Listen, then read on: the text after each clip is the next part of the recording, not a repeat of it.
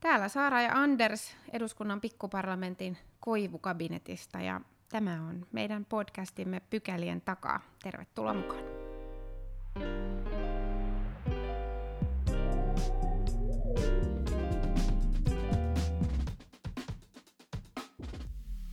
Ensimmäisessä pykälässä puhutaan tänään kiertotaloudesta ja erityisesti maatalouden kestävästä äh, kehittämisestä. Ja me ollaan saatu tänne vieraaksi yksi alan pioneeri Soil Food-nimisestä yrityksestä toimitusjohtaja Elias Jokinen. Tervetuloa.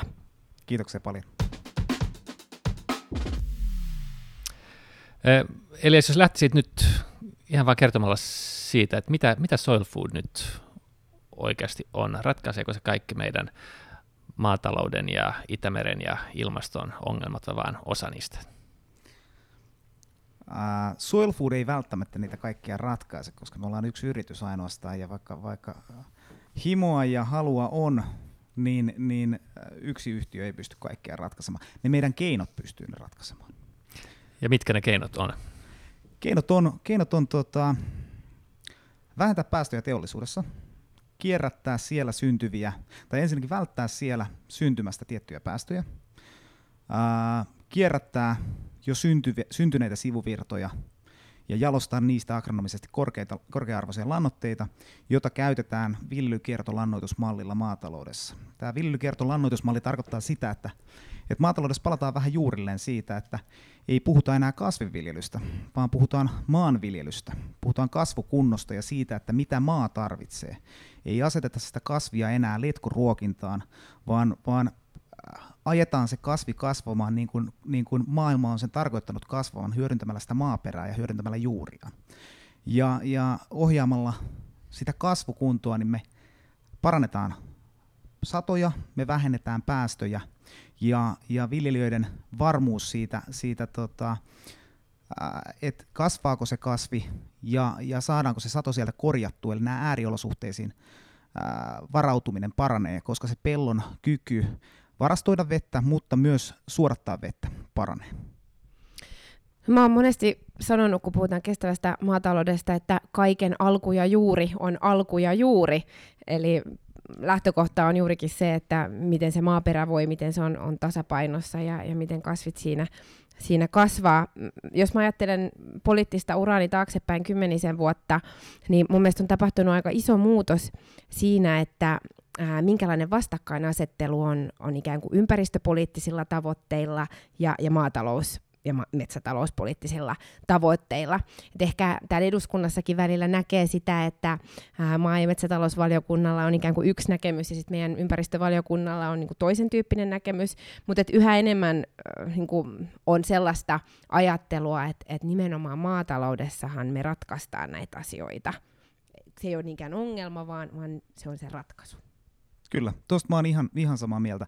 Eli, eli niin kun kymmenen vuotta sitten puhuttiin tai aloiteltiin ravinteiden kierrättämistä ja, ja sitä pidettiin vähän outona ja omituisena ja sen piti pilata kaikkia. Ja nyt se on mainstreamia. Siitä on tullut yhtäkkiä niin kuin hyväksytty tapa toimia. Se on osa tuhansien maanviljelijöiden ää, tuotantopanoksia ja se hyödyttää kyllä jo tällä hetkellä niin maataloutta kuin ympäristöä.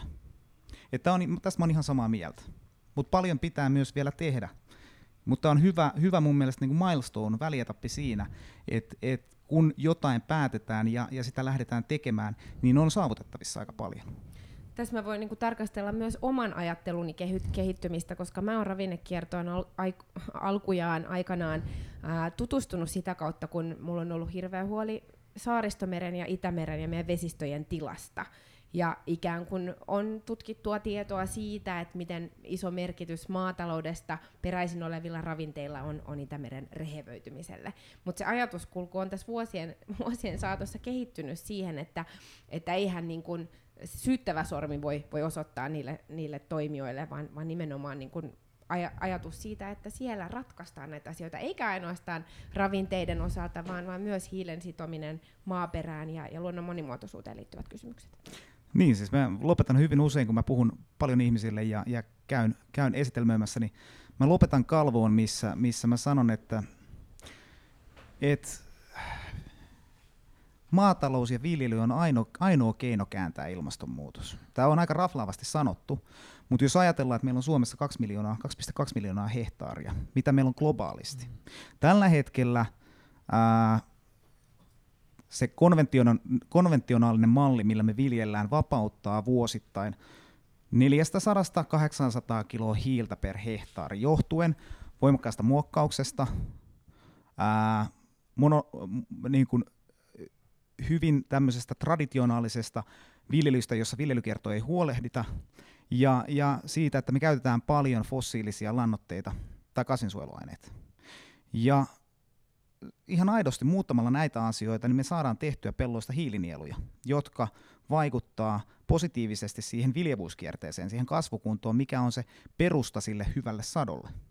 Ja samalla me voidaan välttää niitä päästöjä, koska, koska tota, luomalla lisää puskuria, lisäämällä orgaanista aineesta, niin me saadaan pidätyskykyä ravinteille, jotta kun tulee rankkasateita, niin ne ei päädy sitten vesistöihin. Eli, eli viljelijä ei ole ongelma, vaan ratkaisu. Ja tämä on niin kuin iso asia, mikä me ollaan oivallettu ja mikä pitäisi myös äh, niin oivaltaa muualla. Että et syyttävä sormi hirveän helposti osoittaa sinne viljelijöihin, mutta nehän on ajautunut tähän tilanteeseen. Me ollaan ajettu ne tähän tilanteeseen, koska, koska se on ollut tapa toimia. Nyt on tullut uutta tietoa, ja, ja sitä tietoa pitäisi lähteä hyödyntämään.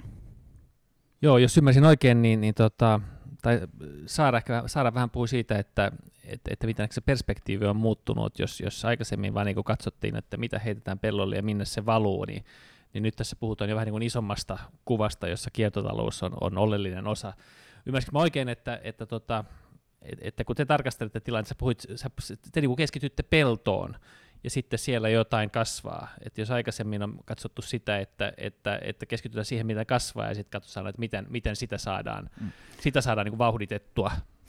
Niitä me, me tarkastellaan satoa rajoittavaa tekijää. Eli, eli se, että, että tämmöisessä äh, on paljon vielä maataloutta, jossa siis lainsäädäntö hän velvoittaa meitä tekemään viljelysuunnitelmia suunnittelemaan viljelykiertoa.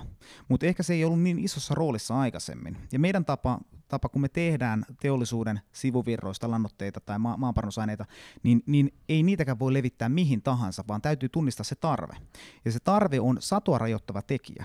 Ja satoa rajoittava tekijä on lähtökohtaisesti sama kuin ympäristöä pilaava tekijä. Tämä on aika raflavasti sanottu, mutta orgaaninen aines, Eli, eli se humus, hiili, multavuus, mitä siellä on, on, on ihan ykkösasioita, kun mietitään sitä, että kärsiikö se pelto ja ne kasvit kuivuudesta, kärsiikö se liigasta vedestä tai kärsiikö se ravinnepäästöistä. Hmm. Ja, ja löytämällä se, se satoa rajoittava tekijä ja puuttumalla siihen, niin me lannotetaan oikein, viljelijät saa säästää lähtökohtaisesti tuotantopanoksissa, ne säästää rahaa alkuvaiheessa, ne saa parhaan mahdollisen sadon, ja ne pystyy varautumaan sään ääriilmiöihin, mitä me ollaan nähty tässä viimeisenä parina vuotena. Mm. Joo, ja nämä on kaikki siis tulee vähän niin kuin kaupan päälle. Niitä ne on osa kokonaisuutta. Me, me, me, me, niin kuin, me puhutaan ruoantuotannon paradigman muuttamisesta, ja on, on niin kuin hullua, ja pitää olla hullu, mutta mut niin on hullu ajatella, että yksi yhtiö siihen pystyy, mutta mut se, se niin kuin malli on, on muuttaa tapa ajatella ruoantuotantoa. Ja, ja jos siinä pystytään muuttumaan, niin, niin aidosti meidän sadot nousee, maatalouden kannattavuus nousee, päästöt vähenee niin vesistöihin kuin ilmastoon, mm. koska ne päästöt ää, vähennetään siellä teollisuudessa jo kertaalleen, mutta myös sitten me saadaan pelloista tehtyä hiilinieluja. Eli kaikki hyötyy. Siitä me lähdetään. Onko tämä vähän niin kuin liian hyvää ollakseen totta vai, vai onko nyt keksitty nimenomaan se maailman parantamisen ja planeetan pelastamisen resepti? Mehän tehdään asioita, mitä on tehty. Viikingit jo, kun ne 900-luvulla meni Englantiin ryöstöretkille, niin nehän arvosti. Mi- mitä ne teki, mä huvittaa vaan, niin, niin nehän haisteli maata ja yritti perustaa sinne siirtokunnan, koska siellä oli hyvää viljavaa maata. Mm. Ei tämä ole uusi juttu. Mm. Pitäisi vaan niinku palata itse asiassa juurilleen tässä tapauksessa. Ja, ja, Kaiken alku ja juuri. Kyllä. Pitäisi palata siihen, että, että puhutaan maataloudesta, maanviljelystä, ei kasvinviljelystä. Mm, mm, mm. Tota, sä puhuit siitä, että teollisuudesta vähennetään päästöjä ja sillä kaiken tarkoitat sitä, että, että sivuvirrat tulee toisi, toiseen käyttöön. Nyt kun tässä ollaan tota, vaaleihin menossa ja, ja silloin tulee kirjoitettua kaikenlaista ja, ja tota, Mulla on tota kampanjapäällikkö, ka- kampanjapäällikkö, joka tarttuu kaikkeen tällaiseen niin po- politiikkajargongiin ja poistaa niitä. Ja musta tuntuu, että tällainen niin kuin sivuvirta ehkä on yksi sellainen, jota, jota vahingossa tulee viljeltyä liian usein. Niin, niin tota, mitä nämä sivuvirrat nyt oikeasti on? Me, jos, jos yrität selittää se niin, että tota, poliitikkokin oikeasti ymmärtää. Yritetään. Tuota, sivuvirtojahan on monia. Moni teollisuus päästää hiilidioksidia, se on sivuvirta. Mutta jos ajatellaan, mitä te käytätte Mitä me näistä. käytetään. Niin. Biokaasuteollisuudessa, kun märätetään biojätteitä, kaupan vanhoja eriä, jotka ei ole kelvannut myyntiin, tai, tai McDonaldsin rasvakaivolietteitä, niin, niin siitä saadaan metaania, mikä on se byproduct, äh, anteeksi, co-product. Se, se on niin se ydin, mitä pyritään saavuttamaan. Ja, ja mitä jää jäljelle, on ne ravinteet, jotka siinä jätteessä on ollut. Meillä jää mädätysjäännös, joka itse sellaisenaan on jo lähtökohtaisesti käyttökelpoista maataloudessa. Ja jalostamalla siitä saadaan vielä korkea-arvoisempaa. Metsäteollisuudessa ää, meillä on tuhkia energiantuotannosta, meillä on kalkkeja meesaunilta, meillä on ää, jätevesilietteistä irrotettavista tämmöistä puukuitua. Ja onko nämä kaikki nyt, kaikki tällaiset tulee teidän? Näitä kaikkia tulee meille. Joo. Totta kai täytyy ymmärtää se, että, että niin kuin maaperää täytyy myös arvostaa siinä, että sinne ei voi viedä mitä mm. tahansa. Mm. Meillä on hyvä lannotelain meillä on hyvä valvonta siitä. Meillä on omat laboratoriot, missä me näitä asioita tutkitaan ja tehdään ruukkukokeita.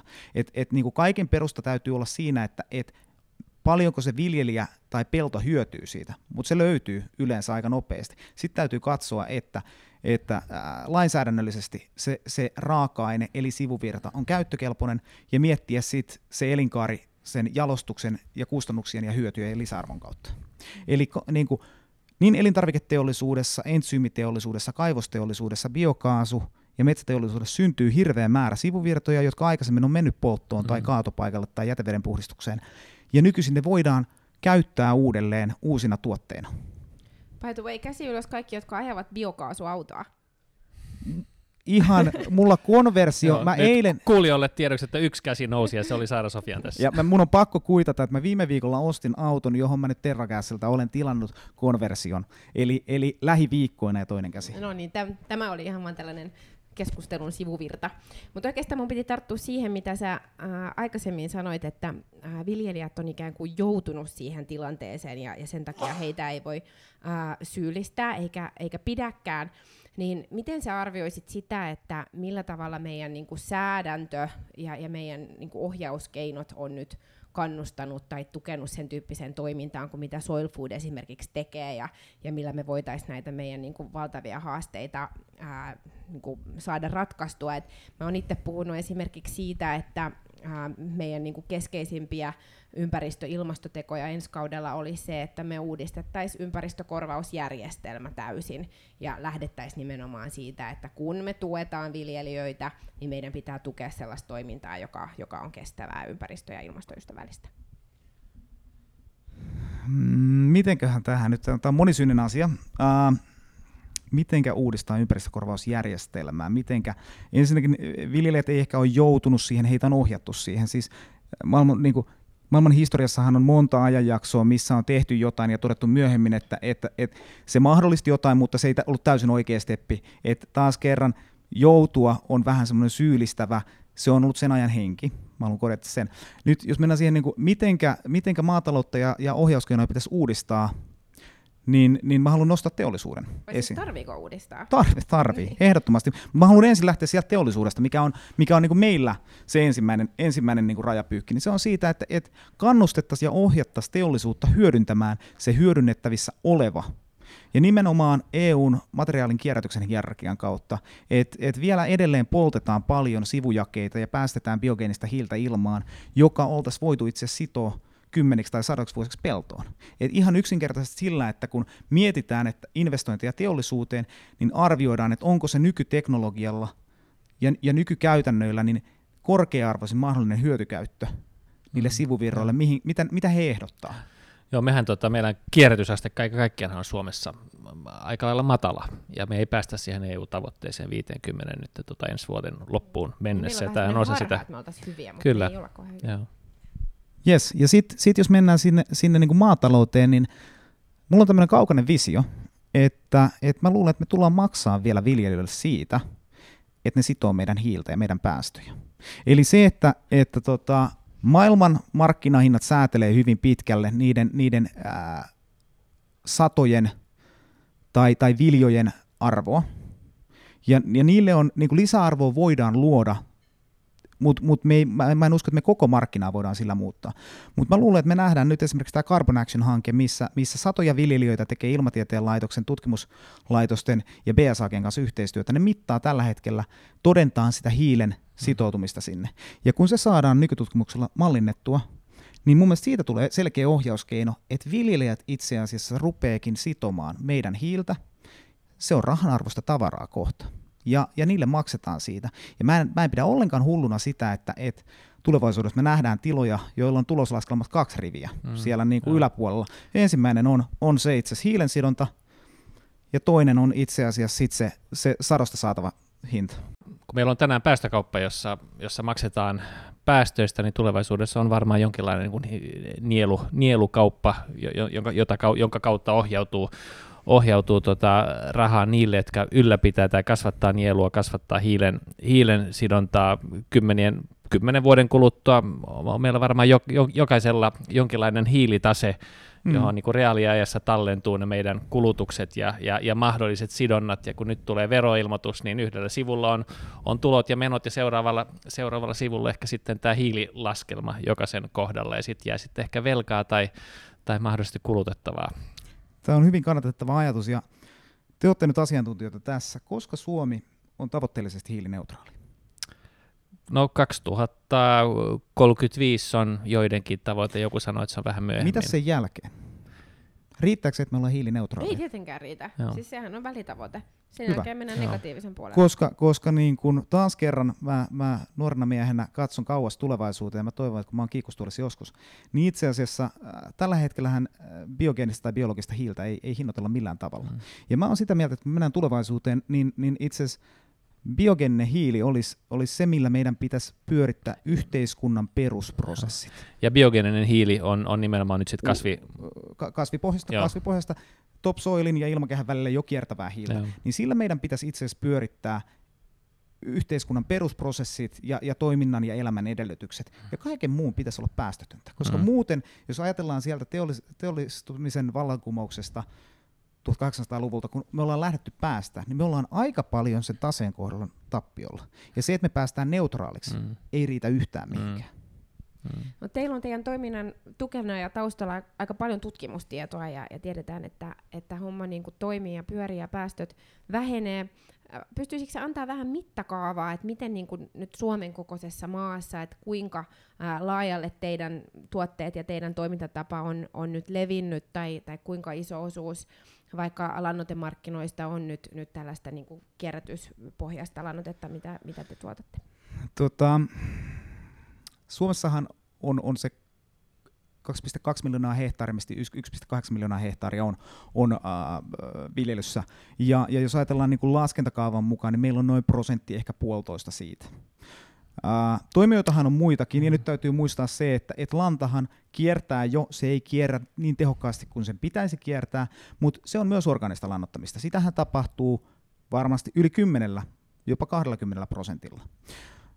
Mutta jos, jos mietitään sitä, että et kuinka laajalla me toimitaan, me toimitaan valtakunnallisesti. Meillä on ensimmäiset asiakkaat Ruotsissa ja Virossa, ja, ja kyselyitä on tullut Uruguaysta Filippiineille. Mm. Egyptissä hallitus haluaisi tehdä 600 000 hehtaarista aavikkoa peltoa, ja me ollaan käyty keskusteluita siitä, että kuinka sivuvirtoja hyödyntämällä, tutkimusta hyödyntämällä se olisi mahdollista.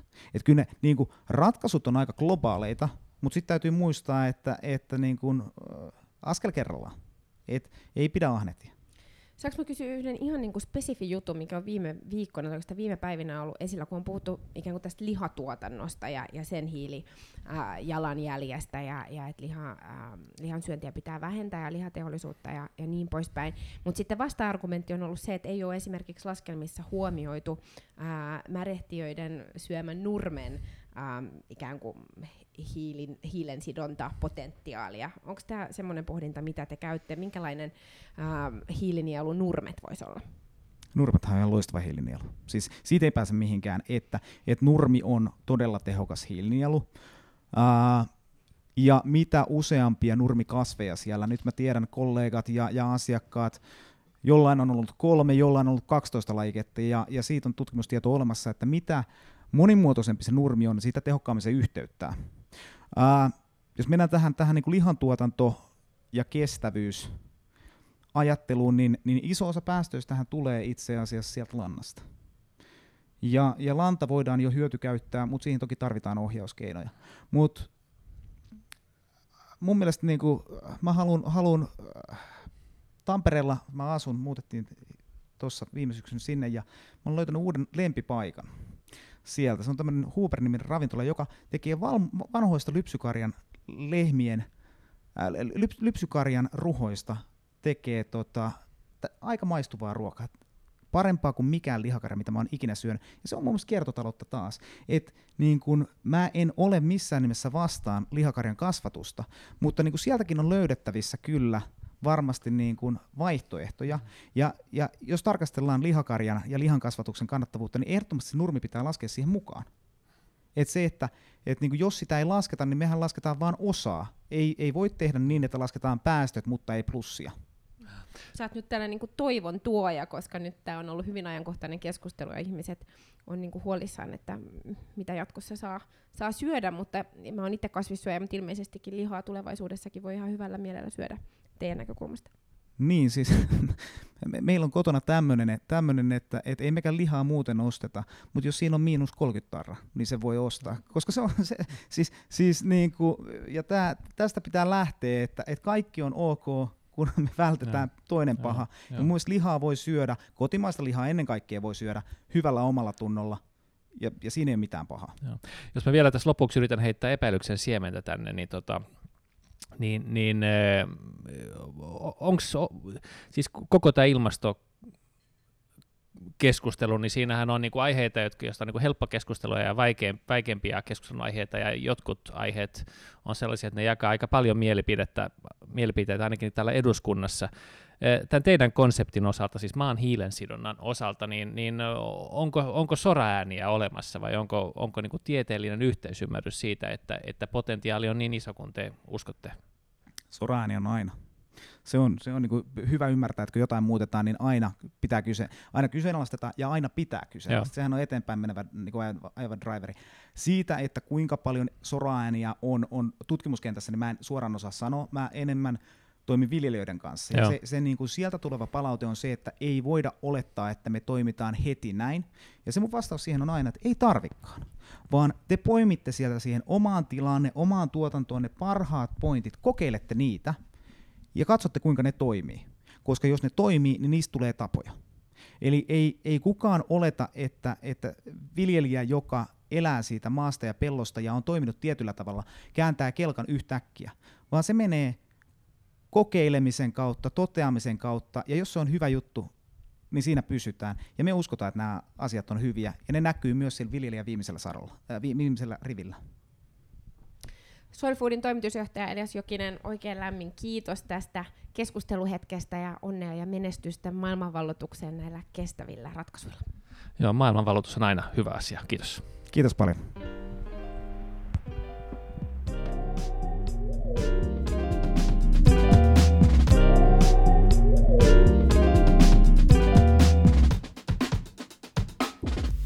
No niin, mennään toiseen pykälään. Eilen oli kyselytunti, tämän kauden viimeisimpiä kyselytuntia, ja, ja tota, siellä oli aika tuttu aihe taas keskustelun kohteena. Suurin osa keskustelutunnista meni, meni äh, sotesta pohdittaessa. Ja kyllähän Kyllä, siellä jokunen, rakasta joo, jokunen maahanmuuttokysymys, kun sinne saatiin väkisin tungettua loppuun, mutta sotesta puhuttiin ja erityisesti tästä notifikaatiosta, sen tarpeellisuudesta tai ei, ja ja, ja, ja se, että, että onko nyt niin kuin hallituksen eh, kevyt versio, jos sellaisen lähdetään riittävää. Mitä sä ajattelet? Mm. No joo, sehän oli selvää, että tämä oli, oli ykkösaihe kyselytunnilla tällä viikolla. Ja varmaan loppukauden tulee olemaan, koska joka päivä eletään uutta jännittävää päivää sote-saagassa, että miten asia etenee. Sivuhuomautuksen täytyy sanoa, että RKP sai aika varhaisessa vaiheessa kyselytuntia eilen kysymyksen niin kuin harvinaisen varhaisessa vaiheessa, Sai, että joo. aiheenvalinta Joo, oli, oli joo, sinällä ollut teilläkin joo. niin kuin aiheen kannotollinen. Mm-hmm. Tota, jo tämän äh, oikeusvarmuusilmoituksen ja tämän, tämän EUn notifikaatiomenettelyn ympärillä nyt niin kuin tämän viikon osalta tämä sote-keskustelu on pyörinyt. Äh, mun näkökulmasta oli hyvä kuulla esimerkiksi Temmiltä äh, niin kuin vahvuus sille, että ähm, tämä tämä ei ole este sille, etteikö lainsäädännön kanssa voitaisiin edetä. Et se ei muodosta estettä, se on niinku ihan tärkeä keskustelu ja, ja ne on niinku hyviä huomioita, mutta, mutta se ei ole uh, este sille, että tämä järjestely ja tämä lainsäädäntö voisi vois mennä eteenpäin.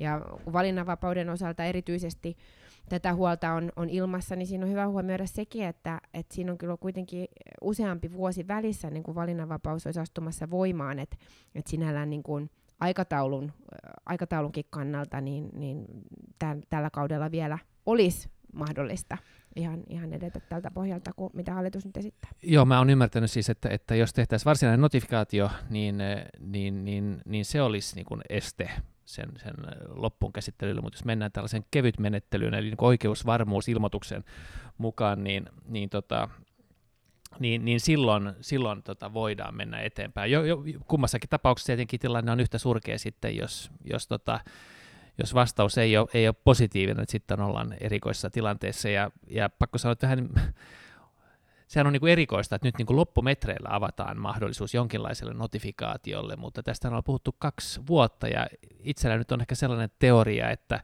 että onko se niin, että koska on aina niin kuin ajateltu, että maali on siellä ihan nurkan takana, että ei nyt mennä tällaisen, joka varmuudella kuitenkin pidentäisi prosessia ehkä puolella vuodella, että jos me kuitenkin saadaan se ihan kohta maaliin, niin ei siirretä sitä, sitä sen verran. Ja nyt, nyt sitten ollaan tässä tilanteessa, jossa perustuslakivaliokunnan mietinnön mukaan niin kuin jotain on pakko tehdä, ja sitten pohditaan, okei, okay, että jos jotain on pakko tehdä, niin poimitaan näistä mahdollisista menettelyistä se, joka olisi kevyin.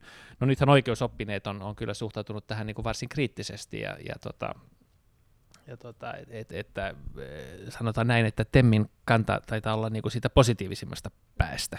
Joo, mä olin itse asiassa niin kuin vähän yllättynyt, tai, tai mulle ei ollut ihan selvää se, että Temmillä on itse asiassa niin kuin todella keskeinen rooli tässä, ja nimenomaan nämä notifikaatioprosessit kuuluu heille, ja heidän roolihan on ollut niin kuin siihen nähden yllättävän vähän julkisuudessa Joo. esillä, että heillä on nimenomaan niin kuin näihin menettelyihin liittyvä asiantuntemus, ja he, he tiedotteessaan, oliko se eilen vai edellispäivänä, niin he totesivat ihan selväsanaisesti, äh, että äh, tämmöinen oikeusvarmuusilmoituksen tekeminen ei aiheuta estettä ilmoituksen kohteena olevan järjestelyn täytäntöönpanoon. Joo, ei kun nimenomaan oikeusvarmuusilmoitus ei aiheuta, mutta jos mentäisiin tällaisen niin kuin, ikään kuin eh, ehkä oikea oppisemman notifikaation kautta, niin se olisi. Ja, ja sehän on tietenkin syy siihen, että siihen ei haluta lähteä. Eh, Antti Lindman hän, hän, hän tota, varsin teki varsin selväksi eilen sen, että tässä on kysymys niin kuin eri asioista. Hän oli, mä en nyt tiedä itse asiassa millä tavalla tällaisia nyt yleensä tehdään, mutta ilmeisesti tähän liittyy jonkinlainen lomake, jossa ruksataan se, että, että onko kyse tällaisesta tietyn artiklan mukaisesta notifika- notifikaatiosta vai, vai, vai sitten tällaista oikeusvarmuusilmoituksesta, ja nämä ainakin sen pohjalta on, on eri asioita. No, mutta muuten siis tota, saa nähdä, miten tässä käy, tota, sosiaali- ja terveysvaliokunta on, on pohtinut näitä asioita, niiden pitäisi saada oman, oman mietintönsä ulos e, ensi viikolla, ja nyt kävi eilen myöskin ilmi, tai avattu nyt sitten mahdollisuus siihenkin, että, että tämä istuntokausi jatkuu, että sä et pääsekään sinne vaalikentille, enkä minäkään ihan, ihan ehkä niin pikaisesti kuin, kuin kuviteltiin. No me ei kumpikaan olla sote-valiokunnassa. Ei, ei mutta tuota täysistuntoja tulee. Kyllä, täysistuntoja mahdollisesti tulee ja, ja sitten saatetaan äänestellä, mutta kyllä tässä jotenkin tulee sellainen, sellainen vähän niin kuin surullinenkin fiilis, että kun tätä on yritetty tosiaan useamman hallituksen voimin saada tätä sote-uudistusta, ja viime kaudellakin niin kuin oltiin ikään kuin lähellä, mutta se ei sitten onnistunut, niin en mä tiedä, niin kuin, vaikka historian massiivisimmasta reformista, reformista onkin kysymys, niin, niin se on jotenkin niin kuin, vähän sillä harmi, että me ollaan ihan taas loppukaudella hmm. siinä tietämättömässä tilanteessa, hmm. että et päästäänkö nyt maaliin vai, vai yrittääkö sitten taas seuraava hallitus taas, taas ikään kuin uudestaan sitä, että en mä tiedä mitä silloin viime kauden lopussa, kun, kun tämä homma ei edennyt, niin ajateltiinko silloin, että ensi kauden lopussa ollaan taas samassa tilanteessa, että et ei tiedetä joo, miten käy. Joo. No mä nyt kumpikaan ei oltu tällä, tällä viime kautena tota, edustajina, niin tota, mä nyt ainakin ajattelen, että ehkä, ehkä se viesti viime kaudelta ehkä olisi ollut se, että, että oltaisiin niin lähdetty kehittämään sitä olemassa olevaa, josta kuitenkin oli aika iso tai leveä parlamentaarinen yhteisymmärrys, ja jonka niin kuin ongelmat käsittääkseni olisi ollut ihan korjattavissa, mutta sitten kun, kun, kun valittiin tällainen niin kuin megalomaaninen hanke, jossa yhdistettiin ei niin kuin vaan yhtä sun toista, vaan myöskin kolmatta ja neljättä, niin siinä luotiin itselleen sitten vaan niin, paitsi niin isoja käytännön ö, ongelmia, mutta niin isoja niin kuin poliittisia haasteita sen kautta, että, että tota, esitetään tai viedään eteenpäin mallia, jota, jota niin kuin hyvin harva itse asiassa ha- haluaa ja jonka, jonka, niin kuin, jonka koalition koossa pysyminen ehkä ei perustu ihan pelkästään sen niin kuin sisällön, sisällön mahtavuuteen, vaan, vaan ehkä johonkin muihin, muihin niin. no siis, Mutta kyllä mun mielestä ihan vilpittömästi kuitenkin tämän uudistuksen eteenpäin viemisen tavoite on se, että turvataan niitä ihmisille tärkeitä palveluita. Et se on niinku kuitenkin koko ajan se, se lähtökohta siinä, ja ku, kuitenkaan ei ole niinku juurikaan, tai tietääkseni sellaisia mm. päättäjiä, jotka olisivat sitä mieltä, että, että uudistus ei ole tarpeellinen. Mm, mm. Et joka tapauksessa meidän täytyy päästä eteenpäin. Tuosta, mitä sanoit, niin mulla tuli mieleen se, että viime kaudellahan kokoomusta kritisoitiin aika voimakkaasti siitä, että, että ikään kuin kuntauudistuksen kyljessä mm. vietiin niin kuin tätä sote, sote-uudistusta kanssa eteenpäin, ja, ja sehän sitten päättyi niin kuin tunnetulla tavalla, mutta nyt tällä kaudella sitten taas on ollut niin kuin toisen tyyppinen joo, ää, joo. yhdistelmäyritys, jossa varmaan on ollut niin kuin samaa haastetta, että, että kaksi iso, isoa massiivista kokonaisuutta ää, kuljetetaan niin kuin rinnakkain yhdessä eteenpäin. Joo, kuntauudistus olisi toki ratkaisu monta ongelmaa. No nyt saa nähdä, että tuleeko tämä ikinä äänestykseen. Sehän olisi niin kuin tavallaan ehkä surullista, jos ei päästä siihen, siihen asti edes tämän niin kokonaisuuden kannalta, mutta jos päästään, niin, niin, niin tota, senkin suhteen on ollut tällä viikolla jonkin verran keskustelua. Jossain vaiheessa näytti siltä, että kaksi ja puoli sinistä olisi ollut siirtymässä tätä vastustamaan, kaksi varmaa ja yksi, yksi joku potentiaalinen, jos oikein ymmärsin. No sitten heillä oli kriisikokous ja, ja, ja tota, ulos tultiin, ei nyt ihan yhteisessä rintamassa niin, että oltaisiin soten takana, mutta, mutta ainakin mulle jäi sellainen käsitys, että ehkä nämä niin dissidentit jollain tasolla oltiin saatu ruotuun. Miltä asia näyttää hallituksen sisältä? No joo, kyllähän niin kuin varmaan paineet on kovat ja kun tiedetään, että enemmistö on varsin niukka, niin äh, joka tapauksessa hallituksen ja opposition välillä, niin, niin vaalien läheisyys varmaan niin kuin tuo omaa jännitettään siihen, että kaikkihan tuntee nahoissaan oman mm. äänestyskäyttäytymisensä mm. vaikutukset siihen, siihen lopputulokseen ja, ja se julkinen keskustelu on, on tosi suuri siinä ää, ympärillä. Että kyllä tilanne siis sinällään on, on niinku historiallinen ja jännittävää. Ensinnäkin saadaan jännittää sitä, että päästäänkö äänestämään ja, ja sitten saadaan kyllä jännittää sitä, että minkälainen se äänestyksen lopputuloskin on. Mutta kyllä tietenkin hallituspuolueissa lähdetään siitä, että hallituspuolueet on, on niin kuin yhteiseen tekemiseen uh, sitoutuneet, että eihän tässä nyt sellaisia muutoksia ole ollut, mm. että, että ikään kuin se lähtökohta olisi, olisi muuttunut hallituspuolueiden edustajilla. edustajilla. Hyvä, katsotaan mihin päästään. Katsotaan, puhutaanko kahden viikon päästä vielä sotesta. No, todennäköisesti.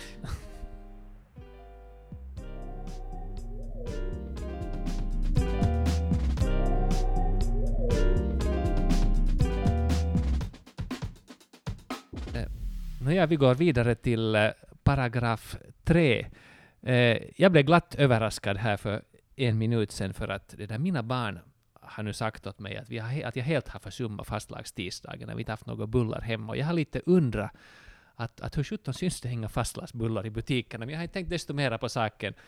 Men nu så märkte jag nyss att, nyss att det där att fastlagssöndagen är nu mm. på söndagen och fastlagstidsdagen först nästa vecka, så vi hinner ännu fixa mm. det här. Du är inte för sent. Nej, jättebra. Vi har tid. Ja, um, det är fastlags och fastlagsbullar och uh, jag har en uh, väldigt viktig uh, politisk linjefråga Ja. till dig, Anders. Um, är det um, sylt eller mandelmassa?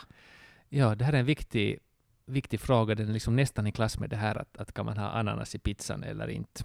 Ja, det är också Ja. jätteviktigt. Men, men, men den här är på alla sätt lite allvarligare än den här. Och, och det där, men, men svaret är likväl hemskt lätt. Eh, sylten har ingenting att göra i fastlagsbullan. Eh, man ska absolut bara ha mandelmassa och grädde. Och det som är det viktiga med fastlagsbullan är det att man ska äta den på det sättet att man har den i tallriken och så häller man varm mjölk på och så öser man och öser man i flera minuter så att den växer och blir jätte, jättestor. Så äter man Okej, fastlagsbullar det med visste jag inte.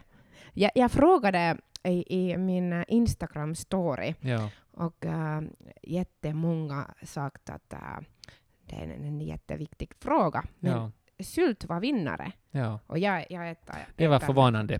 Alltså jag tror att det, alltså, din, din Instagram-följarprofil kanske är liksom för ung för att de ska Ah, veta hur det här Eh, egentligen liberal. ligger till. Kanske för liberal, ja. ja. Okej. ja, Men ja. eh, det här är en sak att um, den, kanske den första sak att vi, vi har uh, annorlunda. Vi har olika åsikter, ja. Ja, ja, ja. ja, bra. Kanske den här det är val på kommande så måste man lite profilera sig. Okej, nu, nu vet vi. Bra. Men glad fastlagssöndag och Ja. tisdag. Ja, också det. Tack.